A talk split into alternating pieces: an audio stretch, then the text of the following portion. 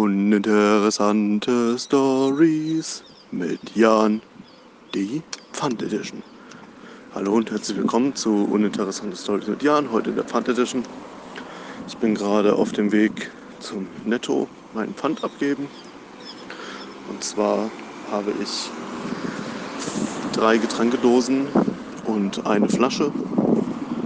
Ich habe eine Getränkedose Coca-Cola mit 0,33 Litern, eine 0,5 Liter Dose mit alkoholfreiem Radler, eine Dose mit zuckerfreiem Sparkling Ice Tea der Marke Lipton Zitronengeschmack und eine Flasche Kombucha Schorle.